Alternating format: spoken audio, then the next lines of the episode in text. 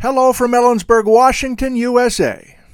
This is the Nick Zentner Geology Podcast, episode 78 Crashing a GSA Field Trip. Thanks for listening.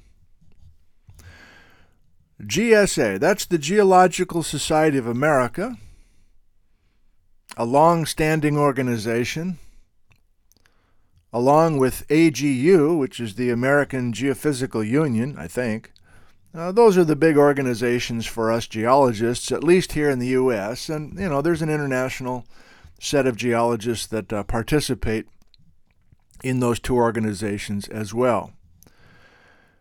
It's formal. You have to pay your membership dues. You get your uh, magazine every month that, at least for me, you barely read. Um, there's organized conferences, there's organized field trips, everything's organized, everything's planned, everything's through the proper channels. Um, you know. And that's the way it's been for many, many decades. Well, times have been changing, and I'm talking about the internet now, and I'm talking about inclusivity, and I'm talking about changing demographics within the scientific community, etc. And some of us feel like we're doing things differently than the old ways. So, what am I getting at here? Well, I am a member, I guess, of the Geological Society of America. What do I mean? I guess I am. I, I pay. I guess I pay my annual dues when I, I know I'm going to be going to a, a conference uh, within a year. Uh, as is the case, remember the last radio episode? I gave a little report on the GSA meeting in Portland and shared some of my impressions from talks and posters that I um, attended. Enjoyed it very much. But along the lines with the GSA annual meeting, there are usually some field trips that are uh, that you need to register for. You need to sign up for. You need to pay a pay through the nose uh, to be on these field trips, and they put you up in hotels and they provide meals and the whole thing and there's very careful uh, organization of those field trips, including limiting the number of people so that uh, you know you don't have you know 100 people at an outcrop, that sort of thing. So uh, after the Portland meeting was done, the next day, a group of geologists, led by Richard Waitt and Brian Atwater, both from the USGS, uh, a, a four day field trip was um, a four day field trip commenced from downtown Portland, and they were heading towards the Grand Coulee of Washington. And so I'm reporting on me crashing the party. So, did I register for the field trip? No, I didn't. Was I at the ma- meeting in Portland? Yes, I was. So, who am I? Why, why, do I think I can just show up at, at this field trip and uh, and uh, you know not get kicked out? Well, I am an older white gentleman. I'm entitled to things like that. Just kidding. No, I know all those folks, or many of those folks, from past uh, emails and and uh, videos that I've done with them. Brian Atwater, Jim O'Connor, Richard Waitt, Vic Baker, Sky Cooley, Bruce Bjornstad. I have, you know, there's water under the bridge with all those cats. And right up, right, I'll say right up front before I forget it. Uh, one of the leaders was Michelle Hansen, who I don't know. I didn't know what she looked like. I know she's a valued researcher in the Ice Age floods community, kind of an emerging star, I think, with sedimentology within these uh, Ice Age lakes. She was on the trip and I didn't know it was her. So I just posted the video. So, in other words, I crashed the, the field trip. That's what I'm talking about today. I not only crashed the field trip and just kind of was a fly on the wall for a few hours, but of course I had the audacity to start filming. so it was, you know, borderline inappropriate, maybe completely inappropriate, but I did it anyway, and um, I just posted the video this morning on my YouTube channel, and I think it's a good one. And and if this report which is kind of viewed as uh, maybe a compliment to the video or gives you a little extra background on the video. Uh, you might enjoy that one if you have the time. It's almost an hour. I couldn't cut most of it out because uh, I thought it was very good. But my point is, Michelle Hansen is in the background of some of this, and if I had known it was Michelle Hansen, uh, I would have interviewed her as well. So apologies to Michelle. I've already uh, exchanged messages with her on Twitter once I realized who it was.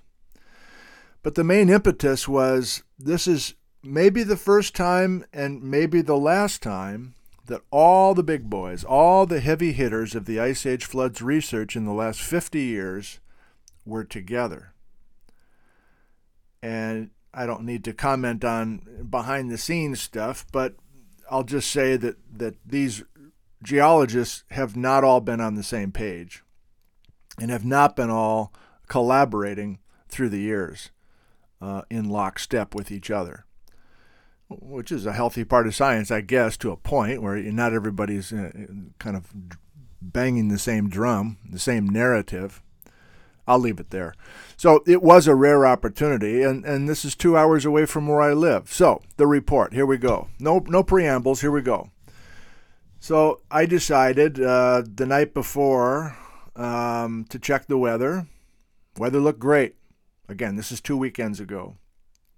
I also decided if I happen to wake up early, uh, I'm just going to have a quick breakfast and hit the road.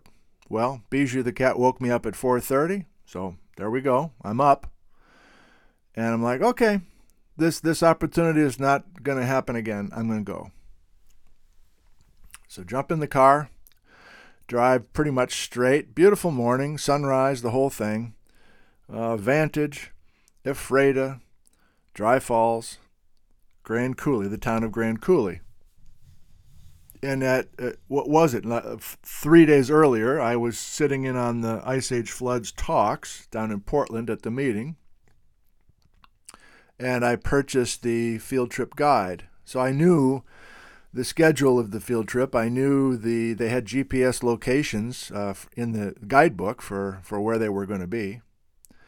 And of course, it was all written uh, assuming that people would show up, you know, after the fact, a year later, five years later, to go and see these uh, outcrops and and to uh, uh read what had been prepared by the trip leaders, Richard Waitt and Brian Atwater, but also Jim O'Connor, Michelle Hansen, Isaac Larsen, and others. Bjornstad. Okay. So I showed up at eight, I kind of figured out where the first stop was, which is a beautiful place kind of up above the town of Grand Coulee, looking north and west, looking down on Grand Coulee Dam, looking down on the reservoir where the Columbia River was blocked by the dam, and also kind of where Electric City is, and you can see the upper Grand Coulee as well. So I'd never been on that little road. I think it's the old road to Wilbur Maybe it's still the road to Wilbur from the town of Grand Coulee. The point is, I showed up. I, I think it was about, I don't know, maybe 7:45, and of course nobody was around yet. They were supposed to be there at eight. So then I busted back down to Grand Coulee Dam. I shot a little bit of video. I took a little look at the granite that uh, is kind of the anchor for Grand Coulee Dam. Filmed a little bit of that kind of set the tone for the video, talked into the camera, kind of said, I don't even know if I'm going to find these guys, but my plan is to kind of crash the party.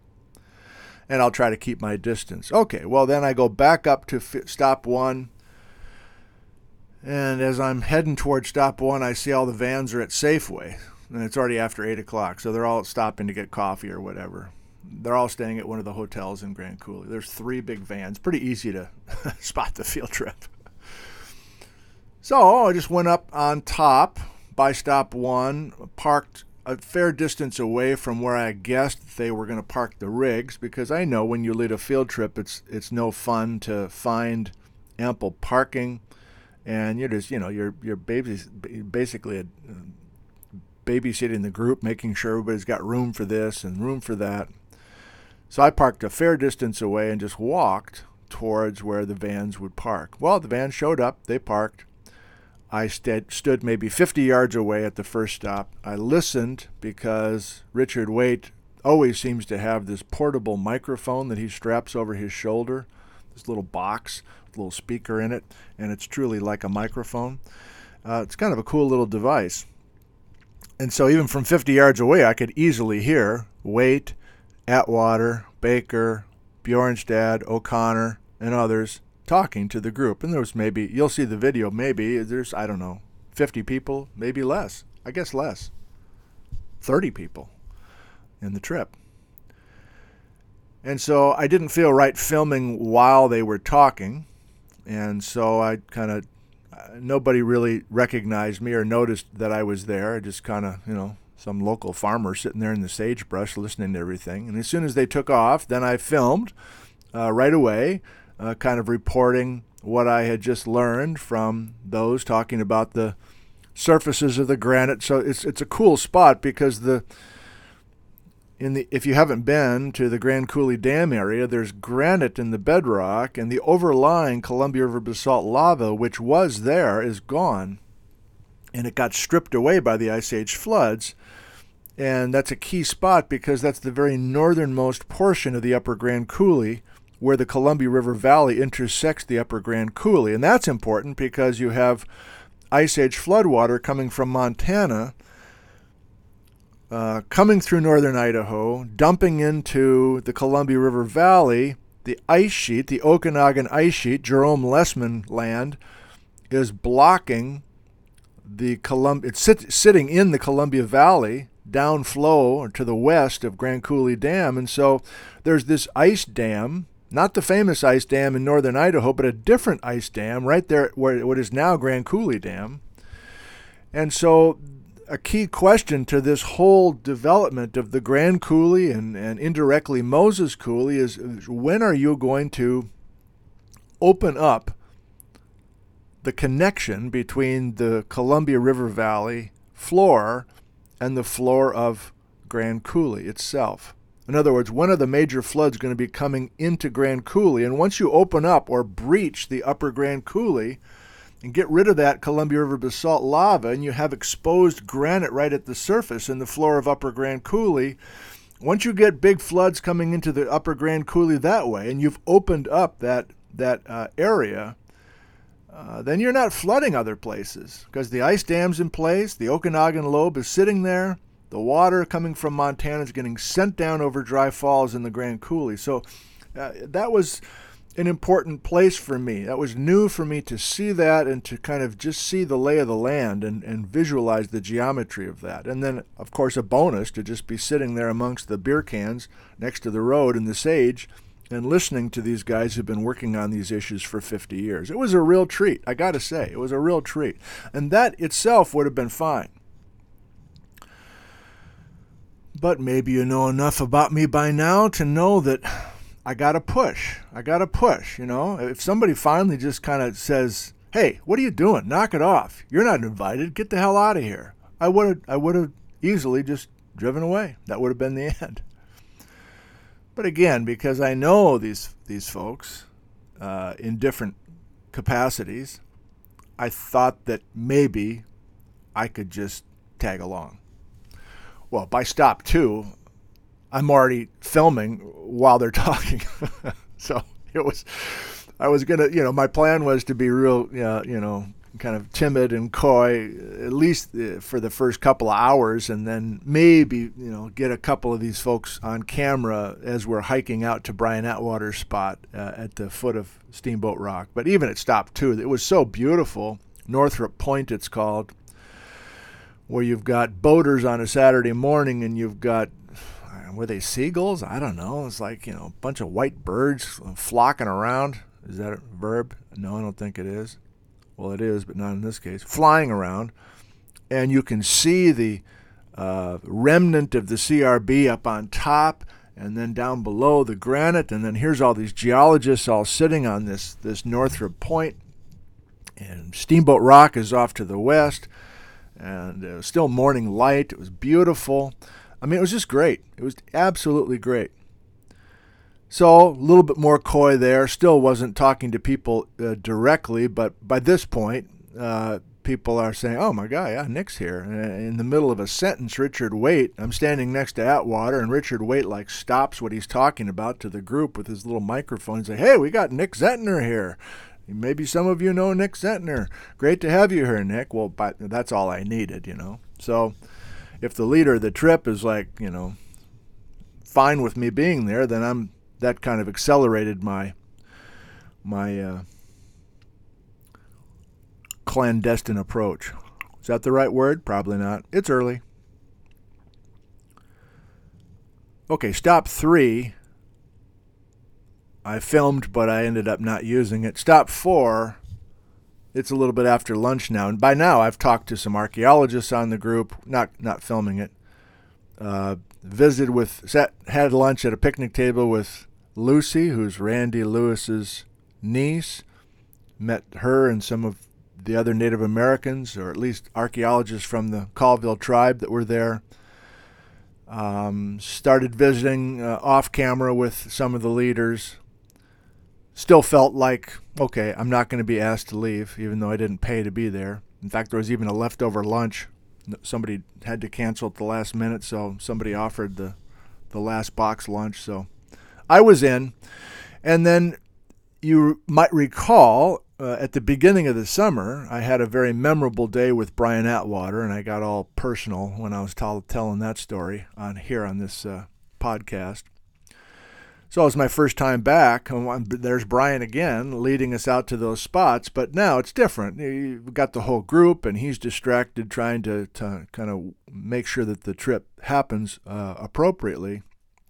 So at that point, it's going to take us half an hour, 20 minutes or something to walk out to that point. So now I'm filming. Now I'm filming. I'm filming as I'm walking. I'm visiting with Jim O'Connor. Uh, these are all names that, if you're a fan of the Ice Age floods, you know these names now. Uh, it sounds like I'm name dropping and all that. I'm trying not to, but I, at the same time, I'm trying to give you the sense that this was not just a normal field trip. This, you know about J. Harlan Bretz. You know Bretz was a hundred years ago in Eastern Washington uh, accumulating all this incredible detail on the ground before air photos. He's literally walking around with some grad students from the University of Chicago. and you probably know Bretz's name because his incredible work was not acknowledged by the quote unquote experts, even though the experts had never been to Eastern Washington. Well, Bretz lives into the 1970s. He's almost 100 before he dies. And now he's writing letters in his last decade to Vic Baker and Richard Waitt, uh, who are just getting started in the Ice Age flood. So the baton is being passed to two gentlemen, Vic Baker and Richard Waitt, and saying, you know, here's what needs to be done next. And I'm looking, hope that you guys I'm going to say. Bretz says, I'm looking forward to seeing what you did, but he knew he was about to leave us. So there's this direct lineage among this research of the Ice Age floods between Harlan Bretz and Vic Baker and Richard Waitt. Well, they're two, those two guys are now in their uh, late 70s, I guess. I don't really know, but they're they're past 70 for sure, maybe 80. And so here's probably the last chance to visit with these two guys out in the field. And Waitt was more busy than and Baker because Waitt was half co-leading the field trip. So I never did mic him up and kind of interview him uh, formally, but I did spend some time getting Waitt on camera, even though the audio wasn't perfect and the lighting wasn't perfect, but I just wanted to take advantage of him talking for a few minutes, looking at a couple of the beds and the varved layers at Steamboat Rock in those glacial Lake Columbia sediments. Uh, O'Connor talked to me a little bit as we were walking, but didn't want to be on camera. Fine. Bjornstad mic'd him up as we're walking, talking about his drone photos and some of his books, the On the Trail of the Ice Age Floods books it's the style that I've been using for the last few months. You know, there's no planning. I just kind of slap a mic on somebody and I just start talking like I would anyway. But in, in fact, they're actually just looking at me and talking to me and kind of half, I think half, some are half forgetting that I'm just holding this phone up which they're not even really looking at, but it's it's the video camera. So it's it's not a big bulky setup, which allows for you know pretty authentic conversations, I think. Um, Sky Cooley, the Clastic Dike guy, he was on the trip. So he's digging, uh, you know, I'm just kind of filming as we go. Atwater's joking with me a little bit, capture a little bit of that. I don't know if people could hear it. But the the video builds and builds, at least that's the way I view it, builds and builds until the last probably 15 minutes. And Vic Baker, um, you know, now I'm running out of battery on my camera, and I get over to Vic, and I and he's he's not leading the trip, and he's not a a major part of the trip, even though he's there. I can tell that he's kind of like holding back, like he wants to say some things, but he's picking his spots. It's not his trip, although he's you know spent his whole career on these ice age floods, and some of you might know his work. Uh, he was on the P, he was the main geologist profiled in the PBS program I don't know 20 years ago called Mysteries of the Mega Floods the guy with the Indiana Jones hat and he's up on Steamboat Rock that guy. Well this video that I just posted uh, the last 15 minutes is Vic Baker and we're kind of at the end of the group, and everybody else is up ahead, and they're listening to Atwater and everything else. And I'm just uh, talking about Bretz with Vic Baker. I'm talking about I kind of, you know, I had the Jerome Lesemann stuff in my mind. That's a couple radio episodes ago. You know, the guy from up in BC with the water that probably came down the Okanagan, and that's not a major narrative, at least on this side of the border uh, kind of pushed Baker in that direction a little bit. Wondered if he wanted to comment on that, and he did. And he basically said it's an open question, and those landforms up by Omak and Tonasket are not. They have not been given as much attention as they probably deserve. Um, so that was kind of fun to kind of capture that. Uh, Sky Cooley had some great stuff. Uh, he's real good. If you saw the Clastic Dike video, uh, but he crammed the. I, I, you know, like all these guys, I just said, "Would you put this mic on?" So I clip it on their on their lapel, and then there's a little receiver that has a little blue light on it, and that's what communicates with my phone. And Sky was busy digging, and down on his hands and knees and the whole thing, and he just kind of without thinking about it, and I didn't really even notice, he just kind of shoved the receiver in his back pocket. And so that was enough interference, I think, that his his mic uh, quality, his audio was was um, choppy. And I, w- I was real bummed about that because he had some excellent stuff. So I had to cut some of that out because we just couldn't hear him. But I, I kept what I could. And uh, all these little cameos by these guys on, on camera, um, I'm carefully kind of dropping in their name uh, on the on the screen so people can, can get get a sense of who's talking when. So you're waiting for the geology. I don't know if I really have a whole lot of geology for you because I haven't read the guide carefully. I haven't read all this stuff that Atwater and Waitt and others uh, carefully put together. I'm actually saving it for next summer. I'm thinking I, I might even do a new live stream series next year, maybe even beyond, on all this new work that's been done on the Ice Age floods. But instead, I just wanted to capture that day the best that I could. So maybe in total, I was with the group from 8:30 until what was it, two in the afternoon, probably something like that. And then it took two hours to drive home, and um, so there was still plenty more that day. And and I'll I'll come back to the big picture view I like doing my own thing. The few times I've been on these multi multi day field trips, I, I kind of feel like I'm in prison. It's not a nice thing to say, but I like the freedom and the flexibility to kind of go where I want to um, leave and go to a different spot if I'm bored by something or the light is wrong, so I'll switch something else if you're on a four day field trip on the GSA, let's say, I've only done that twice, but you're just a captive, man. You don't have a vehicle. you're climbing into the back of a van, in and out of a van, like multiple times a day. Uh, it's the same people talking at every stop. Uh, if it's a group you're not wild about, you know, you're like, oh my God, I got three more days of this. So it's just not my thing. So that's another. So you might go, well, why didn't you sign up for? Why didn't you play by the rules? Why didn't you sign up for the trip if this was such a big deal? Well, number one, I'm teaching, so I couldn't go Thursday and Friday because I I have a, a job, a teaching job, and I already had already taken two days off to go to the conference earlier that week. And you know, I don't like does anybody? But I don't like being out in the field when it's raining and super windy and you can't even hear what's going on. And again, if I'm trying to film things, I, need good weather, nice, calm, sunny skies, or at least overcast skies. So that kind of checked out. And then the other reason I didn't do the field trip like officially is because I don't want to do four days of it. I, I, I prefer using those field guides after the fact the, the, the month after the field trip is actually run, or the year after, or sometimes the decade after, or 40, 50 years after the field trip. You still have the guide, you still have the mile markers, you still have the, the text and the maps and the, sometimes the photos.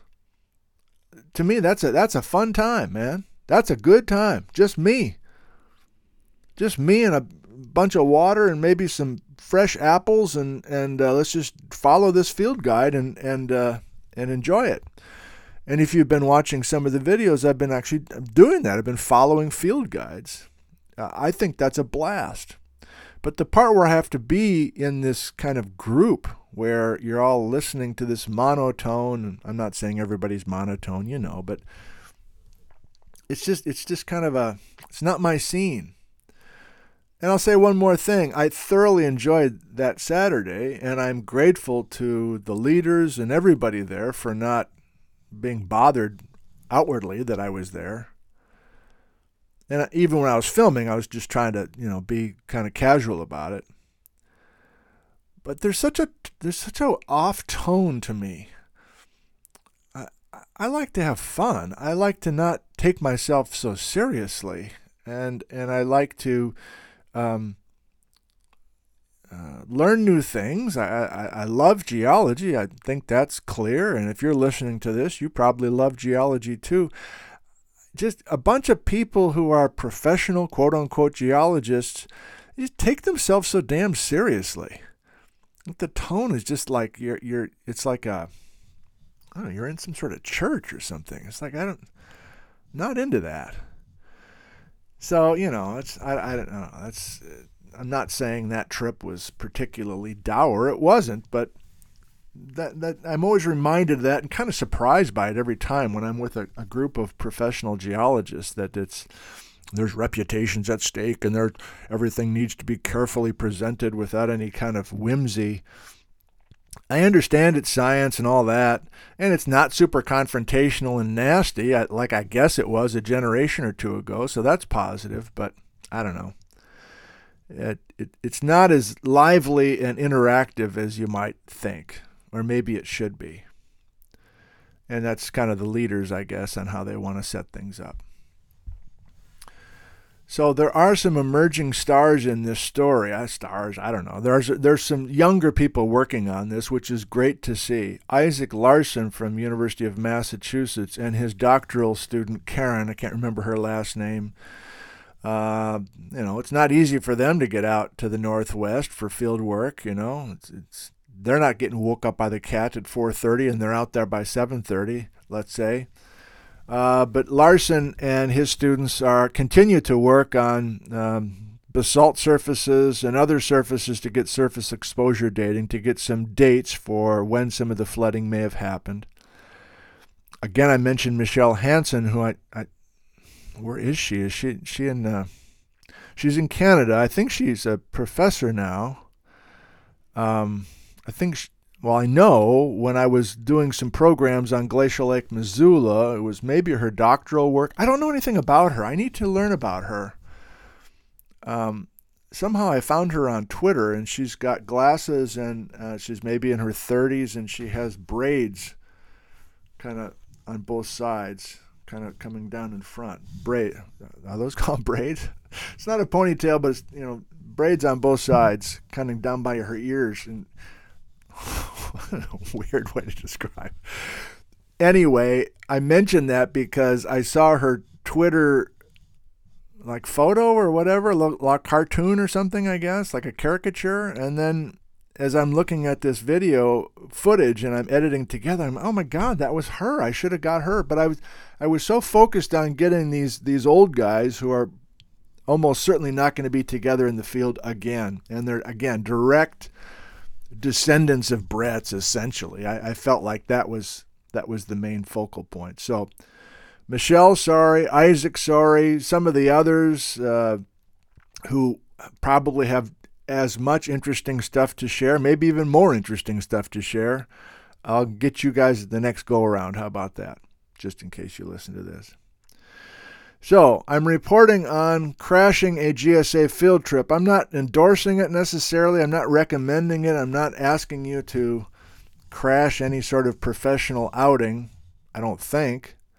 It's impolite and inappropriate. But in this case, I felt like I maybe had a chance to do it without upsetting too many people and get some eyes on that trip that otherwise would not be on it. So I posted it a couple hours ago. We'll see uh, how popular it is, but I think it's one of the best things that I've put on the, the YouTube channel.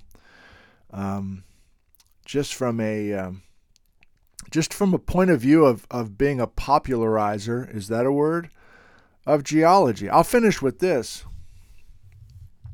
it's kind of back to the theme I started with, I guess. Why do these GSA meetings have to be private? In other words, why do you have to pay whatever it is, $500 to, to attend one of these meetings? Or at least in what we've we learned from the pandemic, why can't we just make all these talks available digitally, visually, uh, to everyone? they were recording many of these sessions for the first time. That was nice to see, but of course, you can't watch it unless you're a member of the. I don't get what why why all the where is all this money going? First of all, for this Geological Society of America. Second of all, can't we be forward thinking about this? Well, I, we, we do this for professional geologists. We're not doing this for uh, somebody sitting at home. Well, why not? Who's paying for the funding? Who, who's, uh, who's funding the research, by the way? What's that? It's a National Science Foundation grant? Really? Okay. That's federal money, right? Who's paying for that? Well, then how come these programs aren't available to the taxpayers? Well, they are. If they click through this uh, window and this paywall, make it easy. Get a YouTube channel, put it all up there for free. Or even better yet, open the doors, let everybody come in. I'm not saying the field trips, there's logistical problems, but uh, I may be missing some key things that make it impossible to be a little bit more inclusive, but I'm not just talking about inclusive within the geological community and having more than just old white guys, dressed in khaki, by the way. But I'm also just saying, why can't this be more available to everybody? Because in the last 20 years, there has been an explosion in interest in geology and in natural sciences. That's a positive thing. Let's further that. Let's increase that. Let's ride the wave of that popularity instead of keeping everything under lock and key for members only. Good grief, for members only. Well, this is a hallmark of the radio episodes of late. The anger boils up at some point. What the hell? What is this about? I don't know. Come on now, it's Friday. I got to go teach and uh, put a smile on my face. And I do want to report that it was a memorable day. I hope that you enjoyed the video. Thanks to all that are willing to put themselves on camera without any preparation and just trusting me that I wasn't going to embarrass them. And I hope that you enjoy watching that and follow the research of the Ice Age floods in the coming decades. Thank you, dear listener. I appreciate you listening to this episode and all of these episodes. I love you, and goodbye.